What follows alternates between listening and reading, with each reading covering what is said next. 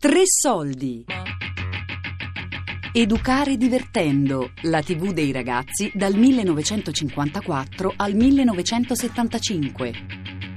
Di Claudio De Pasqualis e Steve Della Casa. Ricerche di archivio Giancarlo Biondi.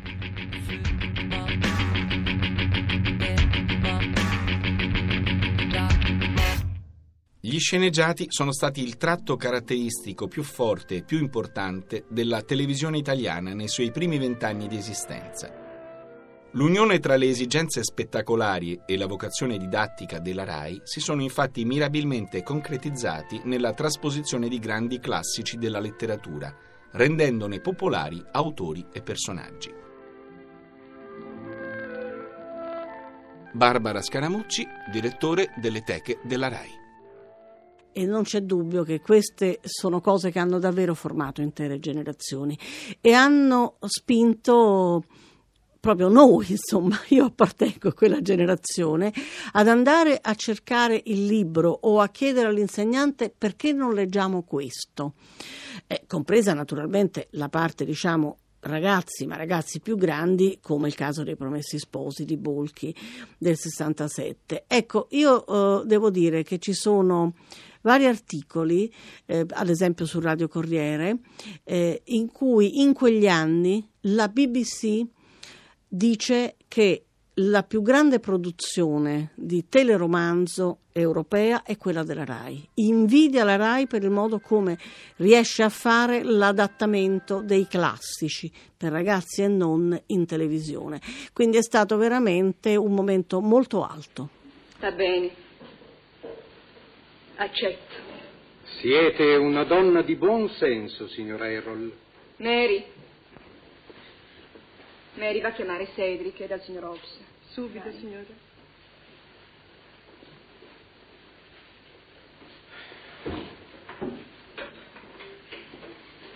Quando sarà grande, vostro figlio vi ringrazierà.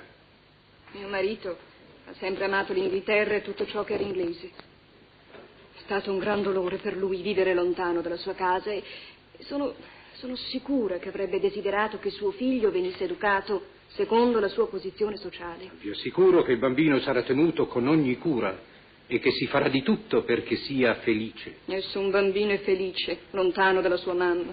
Sì, lo so. Non gli mancherà il vostro affetto, comunque. Courloge il villino che il conte di Dorincourt mette a vostra disposizione non è molto lontano dal castello. Il bambino potrà venirvi a trovare ogni giorno. Certo. A patto che sia io a non andare al castello.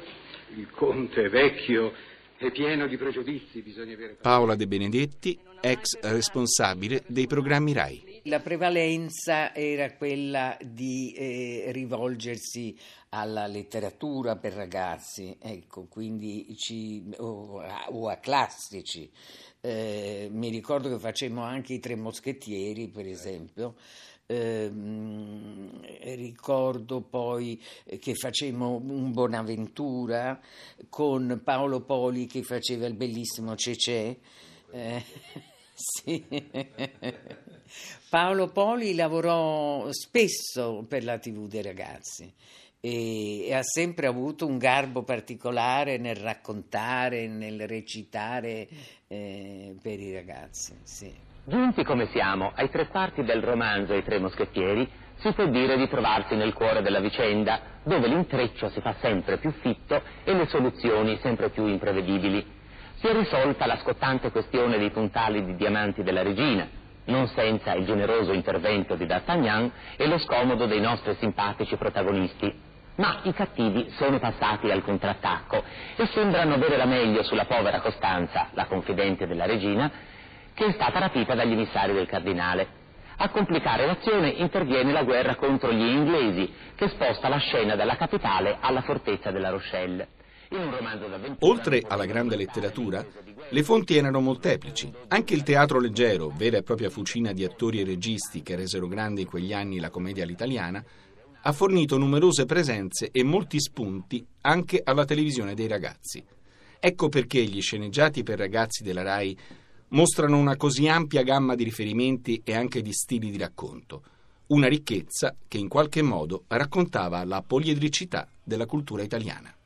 La grande letteratura fu un grande e importante retroterra per i curatori della TV dei ragazzi. Ad esempio, quando nel 1960 Vittorio Brignole mette in scena Il piccolo Lord, o quando quattro anni dopo viene adattato per il piccolo schermo L'Isola del Tesoro, con una colonna sonora indimenticabile curata dal maestro Angelo Francesco Lavagnino.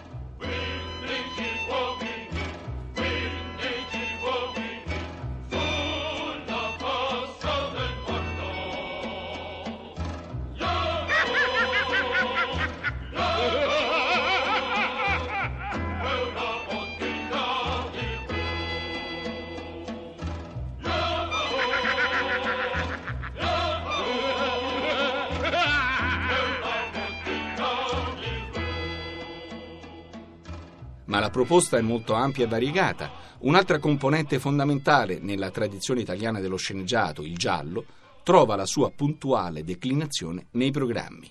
La serie più longeva e più amata dal giovane pubblico è I ragazzi di Padre Tobia, diretta da Italo Alfaro e interpretata da Silvano Tranquilli. Ma dove andate? Restate lì.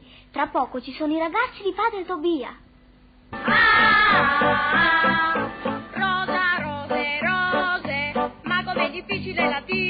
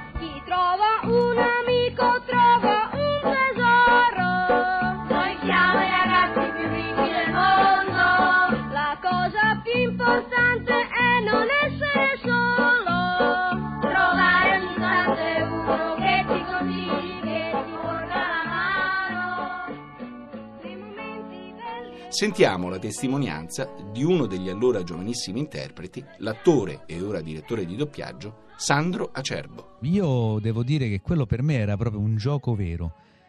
Io ero già un professionista, fra virgolette, del doppiaggio e andavo a passare le vacanze a fare i ragazzi di Padre Tobia perché lì mi divertivo e basta, lì giocavo. È stato un periodo magico. Purtroppo mia mamma non c'è più, ma lei ogni volta che si parlava dei ragazzi di Padre Tobia gli veniva una lacrimuccia perché ha avuto anche lei ha vissuto hanno vissuto da protagonisti un po' tutti questa è la cosa bella. Cioè non solo noi ragazzi che stavamo lì e, e ci divertivamo a lavorare ma eh, anche loro erano contenti aspettavamo il primo anno è stato diciamo la cosa iniziale la, la, la curiosità poi aspettavamo sia noi che i genitori con impazienza che dall'ufficio scritture ci chiamassero per l'anno successivo, perché eravamo tutti con mia madre che mi accompagnava. Anche lei veniva in vacanza perché stava con le amiche, stava lì, si divertiva, ogni tanto ci facevamo anche delle belle passeggiate per Napoli, andavamo anche a fare gite fuori, eccetera, e nello stesso tempo stavamo lì pagati in albergo, tranquilli, contenti. Insomma, bello.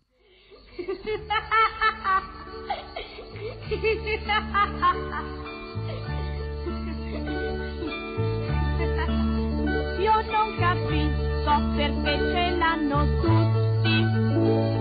Con questo gioco che a me piace tanto. Il mio maestro mi caccia via da scuola.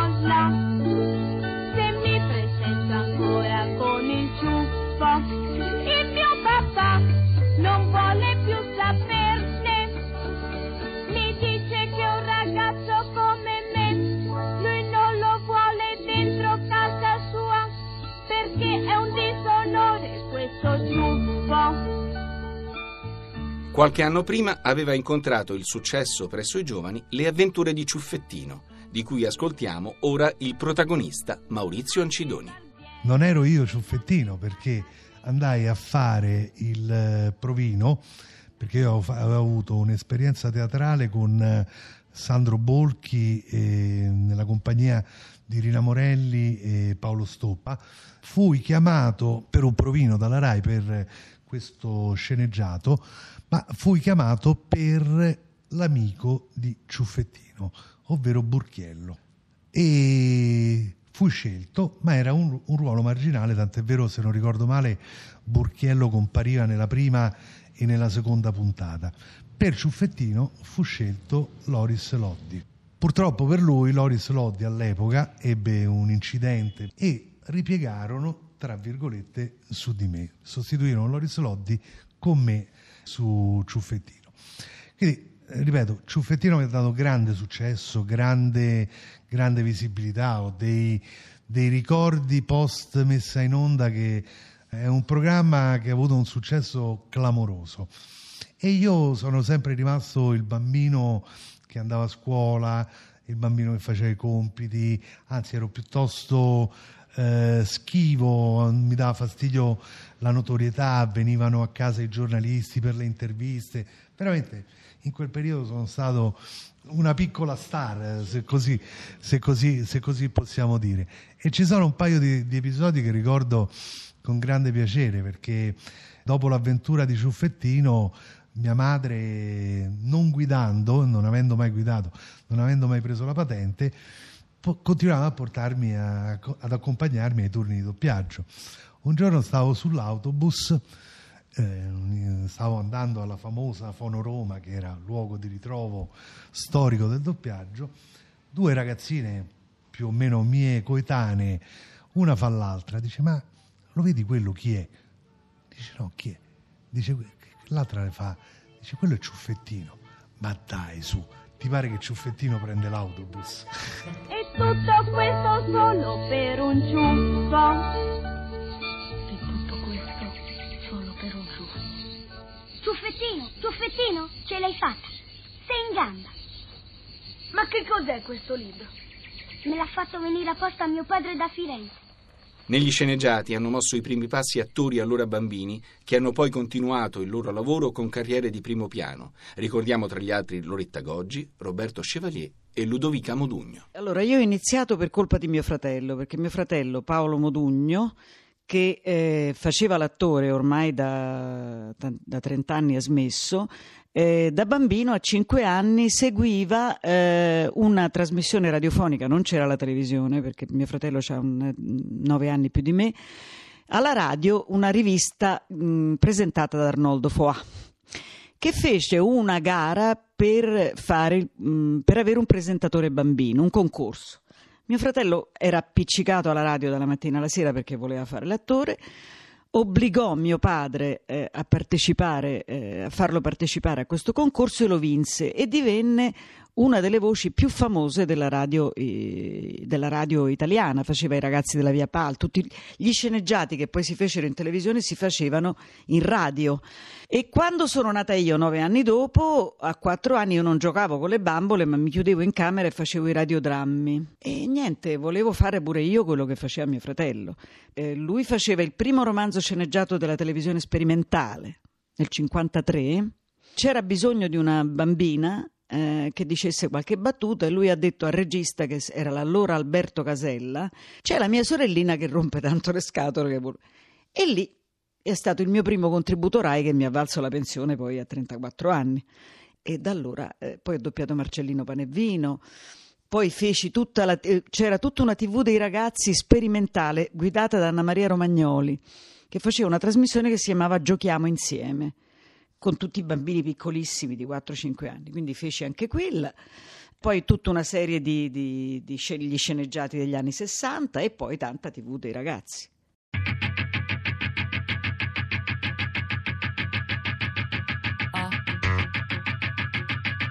Educare divertendo, la tv dei ragazzi dal 1954 al 1975 di Claudio De Pasqualis e Steve Della Casa.